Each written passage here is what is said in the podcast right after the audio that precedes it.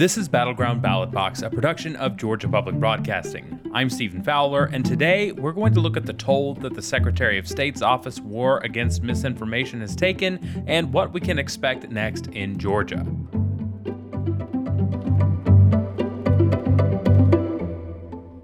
It's Tuesday, and 5 million ballots are about to be counted for a third time in as many weeks.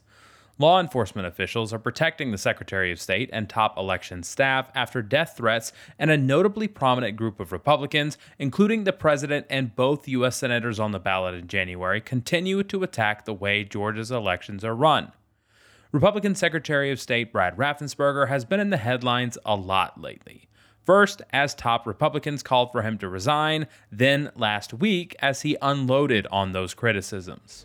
What I tell the candidates that are running you best get at it. Quit looking back and quit trying to talk about what the Secretary of State's doing. You better be worried about your own campaign because this is going to be a tight competitive race. The mild mannered engineer spent several days lobbing bombshell after bombshell in interviews, announcing that Senator Lindsey Graham tried to pressure him into tossing legally cast absentee ballots, calling Representative Doug Collins a liar and a failed candidate, and suggesting President Trump's rhetoric about voting by mail could have cost him a victory in Georgia. We've also heard a lot in recent weeks from Gabriel Sterling, the state's voting system implementation manager, delivering press conferences filled with facts, debunking misinformation, and answering every single question reporters had. I apologize. You know, we're, we're all getting through these things. And yesterday we only had like 15 of y'all. We got 85 today, so it's a lot more. But I'm, I will start over again once we get through that process, okay? In the meantime, you can be thinking of your really penetrating questions that you want to get to. Sterling has been in the face of the post election process in the Peach State, but at the end of the day, Brad Raffensperger's name is on the office. On Thursday, I finally sat down with the state's top election official to check in and see what he had to say about the chaos unfolding, hoping I would get my own bombshell. He didn't quite take the bait. I'm not going to have any zingers. I just, I'm trying to think, was it, who was the one that said, uh, you know, uh, about hell and speaking the truth and all that. Was it Truman? So the legend goes during the 1948 presidential campaign, when a supporter yelled, Give them hell, Harry, to Harry Truman, he responded, I don't give them hell, I just tell the truth about them and they think it's hell. The truth, Raffensperger said, is that Georgia conducted a free and fair election. And so we had so much on our plate. We had COVID, we had new machines.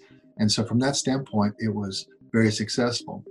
Now, the challenge that we have, it was a very close election, and one of the candidates uh, didn't expect to be 14,000 votes behind after all the absentee ballots uh, were counted. And we understand that because it had been reliably red for a long period of time. And so people are questioning what happened. But from looking from a system standpoint, uh, it was a success, successful election. Raffensperger was speaking from his home office in quarantine where his wife was recovering from the coronavirus and where some people on the internet had posted his personal information with a literal target on his back. The president had attacked him, his own party turned against him, but through it all, Raffensperger said he had an inner peace that he was doing the right thing. I love that saying that calm breeds calm and panic breeds panic, and we're just calmly going forward and doing our job.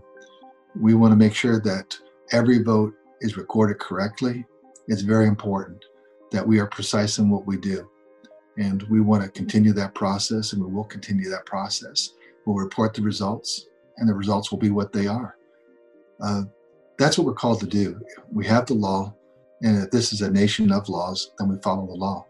And so uh, I'm a traditional re- Republican, uh, always have been, uh, and I'm just really a believer in following the law, obeying the rules. And if we do that, that's what we're tasked to do. Another word he likes to use is integrity. It's very important that there's the integrity in the uh, election process and there'll be integrity in our, uh, in our office. I believe that integrity still counts. Raffensperger is a Republican. He supported President Trump and still does, even though he's been thrown under the bus and partially blamed for his loss. For se- several years ago, I heard this message and it was your path determines your destination. And I think what really happened is that many people in elected office never really took a look at where the laws are right now, where that would take us. And I've been talking about this in 2016. President Trump was a Republican. The Senate was controlled by Republicans, and the House was controlled by Republicans. And we could have done some uh, major election reform that would really improve election integrity in this country. We're not going to go into every single example of misinformation spread about Georgia's voting system. There has been much written about it, but know that there's no truth to the conspiracies about Venezuela or bribes from voting machine vendors, no evidence of widespread problems that could cloud the results, and no reservations from the top elections officials that things aren't correct. I don't know what their motiv- motivations are. All I know is that in the day, the numbers will be the numbers and there'll be no refuting them. We've done an audit of the machines. Uh, we picked a randomized audit of the elect- electronic voting machines from Dominion uh, from six different counties to verify that these counties did not quote, these machines did not quote flip votes. Uh, then we did 100% hand count for this audit so that we can knock down these rumors one at a time. It's really a big, been a big rumor whack a mole. And that's where, at the end of the day, the facts will, will, you know, win out because facts always win. And people can say what they want, but you can't argue with the cold, hard facts. Except some people have tried. A growing number of Republicans believe the voting laws and system, both picked by Republicans, contributed to the president's defeat and should not be trusted. Raffensperger has bent over backwards to provide transparent updates on the election, including publishing results of the risk limiting audit, encouraging counties to live stream their post election processes, and answering dozens upon dozens of questions from the press daily. What people need to understand is that we went back and did a retally of every single ballot that has been cast. The ballot is the official vote in the state of Georgia. And we've done a retally of that, and we look at what the machine is and you're going to see that the difference is so small. And if, if additional votes needed to go to one candidate because the county's made some errors, we're, we're applying that. That's part of the audit process to give you, the voter, additional confidence in these results. And these are the results. I've been saying, you know, Stephen, you've been following me for several months. I said that half of America would be happy and half of America would be sad with these results. And I will be disappointed when I put on my Republican hat but these will be the results. And it will be what it is just because that is the will of the Georgian voter. And some people question, how could that be? I live in this county and 85% of us vote this way. Well, guess what? In another county, 85% of the people vote in a different way. But th- these will be accurate and true results. And that's what we're called to do. I can't say it uh, any more calmly than that because uh, I know that emotions have been spun up. And my job is just to report facts. Still, in the days that followed our interview, reporting facts has been an uphill battle.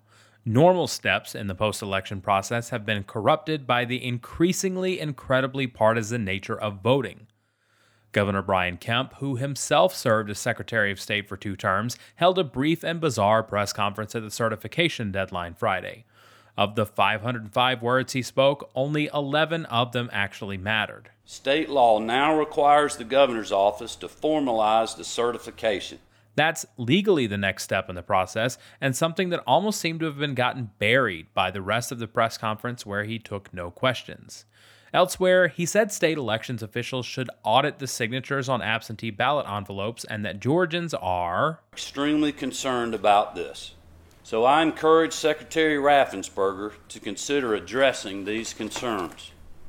It seems simple enough to conduct a sample audit of signatures on the absentee ballot envelopes and compare those to the signatures on applications and on file at the Secretary of State's office. But here's the thing every absentee ballot envelope signature was already compared by county elections workers before they allowed that vote to count. And the signatures on paper absentee applications were checked before ballots were sent out. For people who use the new online absentee ballot registration portal, they had to supply their driver's license number and address to match their identity. So now we have a recount where we're sending 5 million votes to be counted for a third time in as many weeks because the official margin between candidates is within a half percentage point called for in Georgia law. And echoing Governor Kemp's comments, both Senators Perdue and Loeffler, plus the executive committee of the Georgia Republican Party, are now supporting the president's request for a recount and demanding the state conduct it differently than the law allows. They, too, want there to be an audit of the signatures, but that's not how it works, and it sets the stage for continued opposition to results that seem to be a driving force for the GOP's get out the vote strategy in the Senate races.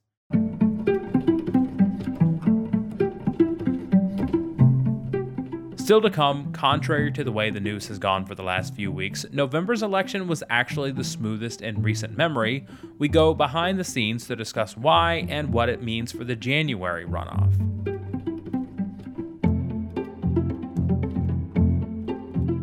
I'm Stephen Fowler. This is Battleground Ballot Box, a production of Georgia Public Broadcasting. You can subscribe to our show at gpb.org/battleground or anywhere you get podcasts. Please leave us a rating and review on Apple Podcasts. Our editor is Wayne Drash. Our intern is Eva Rothenberg. The show is mixed by Jesse Neiswanger, and the director of podcasting is Sean Powers. Thanks for listening.